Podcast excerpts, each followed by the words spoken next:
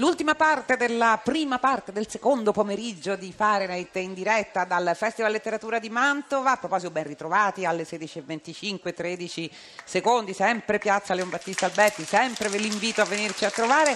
Ebbene, l'ultima parte riprende il discorso sul reportage narrativo, riprende la famosa frase con cui abbiamo aperto ieri, la frase di Philip Roth che, che, che, si chiede ma la realtà sopravanza l'immaginazione, la mette in imbarazzo. Ebbene, ci colleghiamo a un, un libro che forse potrebbe darci la risposta, è un libro importante che ricostruisce l'ascesa dell'ISIS, più che importante direi, perché racconta fatti documentati, intrecci, strategie nella forma del romanzo. L'autore che è qui con noi, anzitutto lo salutiamo, Joby Warwick, benvenuto. E benvenuta Sara Cominetti che tradurrà per noi le sue parole. Benvenuto Guido Rampoldi che è l'altro in, eh, inviato di razza che ci aiuterà a capire che cosa sta accadendo del genere del reportage, se è vero, come ci diceva poco fa Ferruccio De Bortoli, che sta rinascendo in varie forme, se invece è un genere che sta scemando. Comunque, Bandiere Nere, la nascita dell'ISIS, che è stato pubblicato in Italia dalla nave di Teseo con la traduzione di Alberto Cristofori, un libro denso, denso e lungo, sono circa 600 pagine, ha vinto il premio Pulitzer 2016. Devo dire che Joby Warwick ne aveva già vinto uno eh, diversi anni fa con un reportage sullo smaltimento dei rifiuti negli allevamenti dei maiali del Nord Carolina. Allora, io vorrei cominciare proprio da, dalla forma e dal metodo di Joby Warwick, perché se leggete questo libro, e leggetelo perché, ripeto, è un libro molto importante, vedete che il metodo è sempre quello, non è cambiato. Le fonti, saperle trovare, saperle cercare, saperle intrecciare. In questo caso lui fa la cosa giusta, va a cercare quali sono le motivazioni personali dei leader dell'ISIS e cerca di fare un passo indietro per ricostruire una strategia. Quando ha cominciato a lavorarci aveva già chiaro Joby Warwick dove voleva andare o appunto man mano che raccoglieva informazioni si è chiarito il disegno? Mm. Grazie mille for having me here. It's a pleasure to be in Mantua. Benvenuto. It is, it is, I wish I were that smart to have been able to anticipate in advance the many challenges of writing this book. It was a, a subject that was changing by the day and I wasn't sure when I began if the story would still be relevant when I finished. But one thing I wanted to do from the beginning was to tell an origin story, a backstory, where this organization came from. Because if we were going to understand them, we have to start at the beginning. Beh, eh, mi, sarebbe, mi, piacerebbe molto poter dire che sono così intelligente che all'inizio avevo già pensato a tutte le problematiche che avrei poi incontrato nello scrivere questo libro, quindi le avevo anticipate. No, assolutamente no. Per di più, ogni volta che io scrivevo cambiava la situazione reale di giorno in giorno, per cui a un certo punto veramente non avevo idea di dove sarei andato a parare con questo libro. Però sapevo che volevo approfondire la mia conoscenza delle origini, le origini dell'ISIS, perché per gestirlo questo problema devi capirlo prima. Ecco, le origini, eh, io prima ho soltanto accennato a quelle che erano le motivazioni personali dei due leader su cui lei ha indagato, al-Zarqawi e al-Baghdadi, motivazioni diverse, però motivazioni forse più semplici di quelle che noi possiamo immaginare. Per esempio uno dei due era in fondo un ex delinquente di strada e questo passato ha pesato poi profondamente su tutte quelle che sono state le sue mosse, credo. Yeah. You know, interesting about ISIS and very different from Al-Qaeda is these characters who are really more criminal than religious figures. You know, Osama bin Laden was an engineer, he was a pious man, he was someone who had a strategic vision of using religion in order to advance goals. So Kali was a, a criminal at heart, and the organization that he created is a criminal organization filled with people who came from prisons and from, from the streets and not from universities and not from, from theological centers. And that is that defines them, that it, it informs their brutality, it also makes them more dangerous dangerous. Beh, effettivamente c'è questa enorme differenza sì, tra ISIS e Al-Qaeda, ovvero che l'ISIS è costituito più di criminali che di personalità religiose. Eh, Osama Bin Laden era un ingegnere, aveva comunque una sua strategia per quello che doveva essere, anche sicuramente la dimensione religiosa, ma era un livello completamente diverso rispetto a Zarqawi, che invece era un criminale, punto e basta, un criminale di strada circondato poi da criminali per un'organizzazione criminale che poi eh, si è trovato a gestire. Quindi non aveva eh, professori universitari o, o, docenti di teologia eh, tra le file appunto dell'ISIS? Assolutamente no.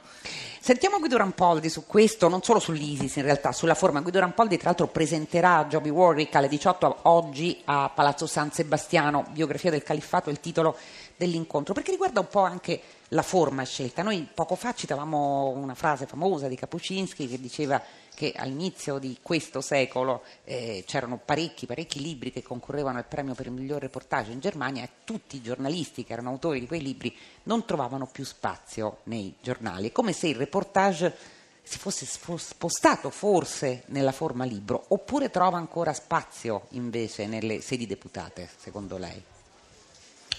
Ma nelle sedi deputate trova spazio, però trova meno spazio di prima, perché almeno in Italia eh, all'estero quello sia differente, perché ci sono meno soldi, quindi è, è più difficile. Ma la cosa interessante è che appunto per questo si sta avanzando una generazione di ragazze free, che vengono dal mondo del freelance, sono freelance, che sono dannatamente brave. Scrivono, ragazze, ragazze scrivono sui, spesso su siti, eh, talvolta entrano nei giornali come Viviana Mazza che sta nel Corriere della Sera, ma insomma sono in quel mondo, in quell'area grigia, eh, precaria, sottopagata, eh, dove tuttavia fanno un lavoro eccellente e spesso raccontano le storie che gli inviati istituzionali non raccontano per stanchezza, per limiti intellettuali, per età anche perché sono abituati a raccontare un altro mondo. Insomma.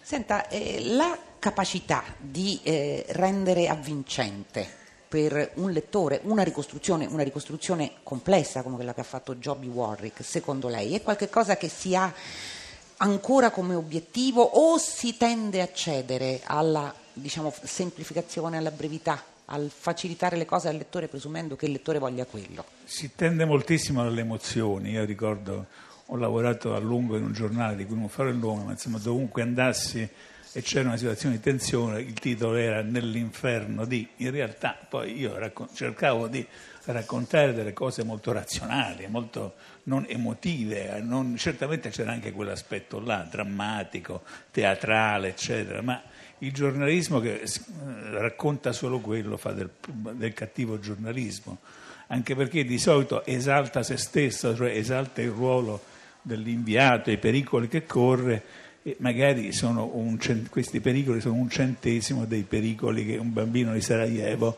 ha affrontato durante la guerra. Joby Warwick, ecco quello che lei ha fatto è, un po' un doppio sguardo perché da una parte ha ricostruito in bandiere nere appunto lavorando moltissimo sulle fonti anche su fonti difficili se, per così dire da, da raggiungere non, non, cioè non sono certo accessibili a tutti e dall'altra parte però ha fatto anche un'analisi ben precisa degli errori che sono stati fatti in politica estera. Secondo lei quali sono stati? Chiaramente riassumendo, è difficile chiederle di sintetizzare in poche frasi appunto un libro di oltre 500-600 pagine quasi, ma gli errori più forti che sono stati fatti negli Stati Uniti, soprattutto in politica estera nei confronti dell'ISIS, quali sono stati? Yeah, that's very important to this story. Is there there are fundamental mistakes that you can see history pivoting one way or the other. If we had not done this particular deed, perhaps we never would have heard of Zarqawi or ISIS. And there's so many times that this happened.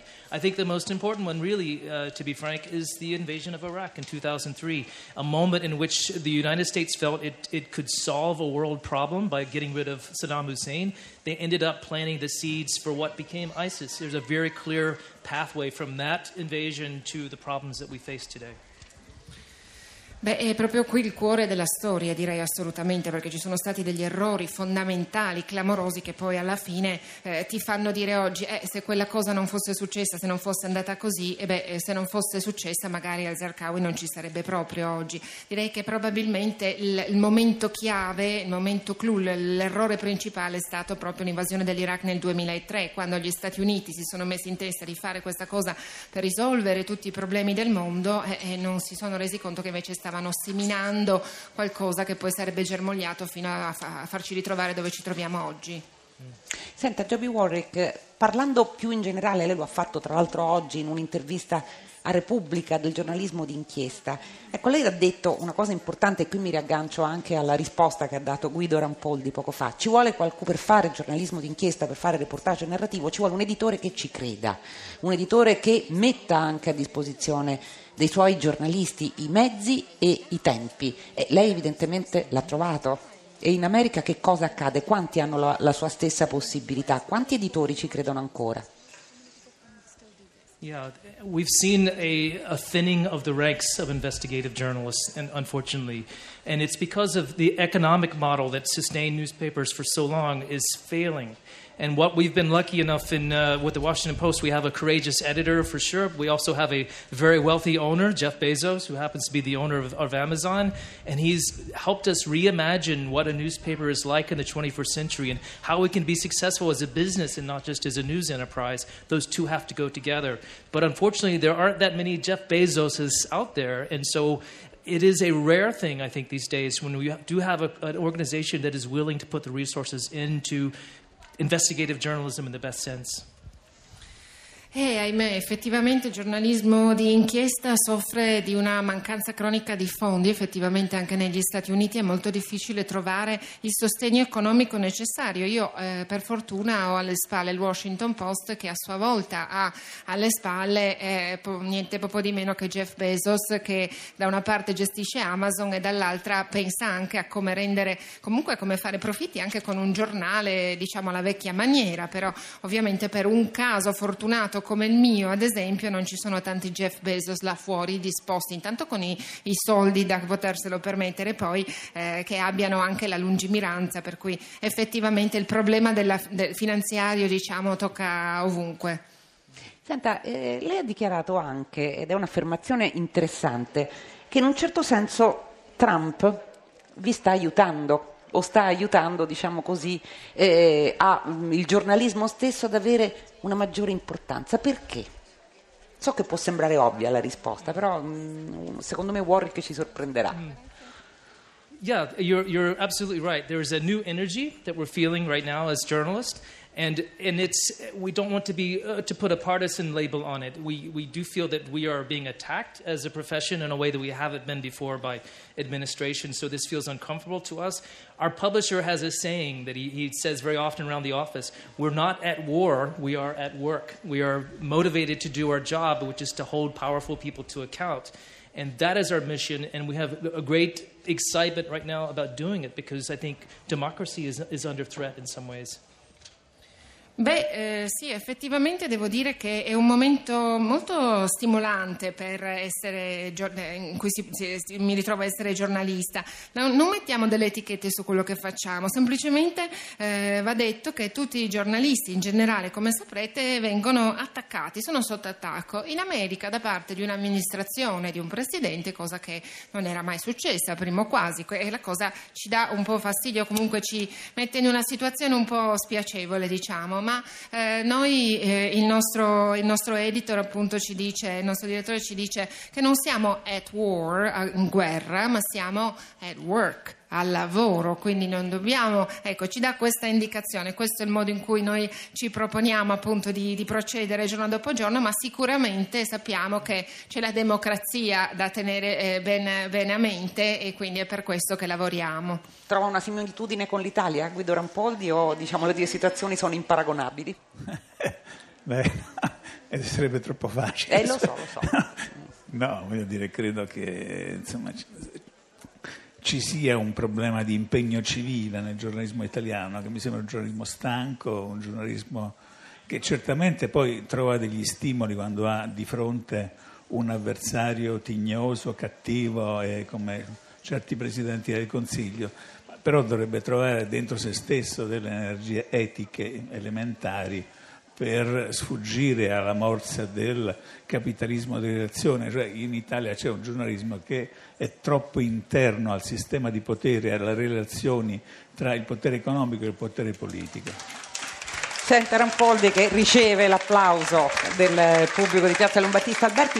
Io però vorrei farle un'ultima domanda, davvero nella manciata di minuti che abbiamo a disposizione prima della chiusura di questa prima parte, ed è un po' forse, non dico la quadratura del cerchio, il guardare fuori, perché l'Italia guarda molto, è uno dei paesi dove il giornalismo si rivolge molto, di, molto, all'interno, molto alle questioni della politica interna. Allora le chiedo la stessa cosa che ho chiesto sia a De Bortoli che a Pellizzari poco fa, ma se lei potesse in questo momento scegliere un luogo del mondo dove andare a fare l'inviato per raccontarlo e cercare di far capire a chi legge che cosa accade, dove andrebbe? In questo momento avrei una grande curiosità per andare in Libia. Perché? Per capire se la narrazione ufficiale corrisponde alla, narraz- alla realtà e credo purtroppo che non sia così.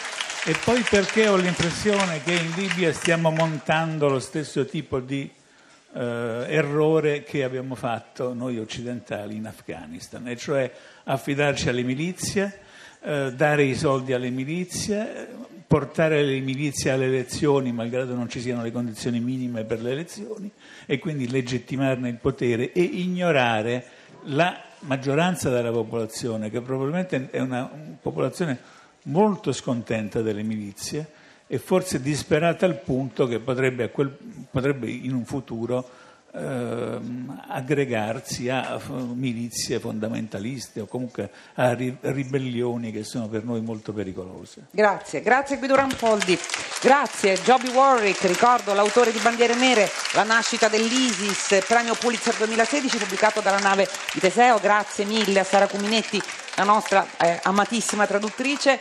Vi ricordiamo che di nuovo che alle 18 sia Joby Warwick che Guido Rampoldi saranno a Palazzo San Sebastiano qui a Mantova proprio per raccontare questo libro e dialogare sulla biografia del califfato. Noi stiamo per cedere la linea al GR3, ma abbiamo molte cose da ricordarvi perché saremo qui fra non molto, fra una decina di minuti circa con Mariangela Gualtieri che è la nostra voce poetica di riapertura e molti anche saranno gli altri ospiti. Avremo con noi David Armitage e Marcello Flores per parlare insieme di guerre civili. Le abbiamo evocate con Saunders e ora andiamo a ragionare dal punto di vista storico, ma ci sarà anche Olia Savicevic che ci porterà per il vocabolario europeo una parola croata che significa pietra, una delle molte parole croate che significano pietra e infine la chiusura è attesissima con Elisabeth Strout insieme a Lella Costa per dialogare attorno al meraviglioso ultimo libro di Strout, Tutto è possibile, uscito per Einaudi.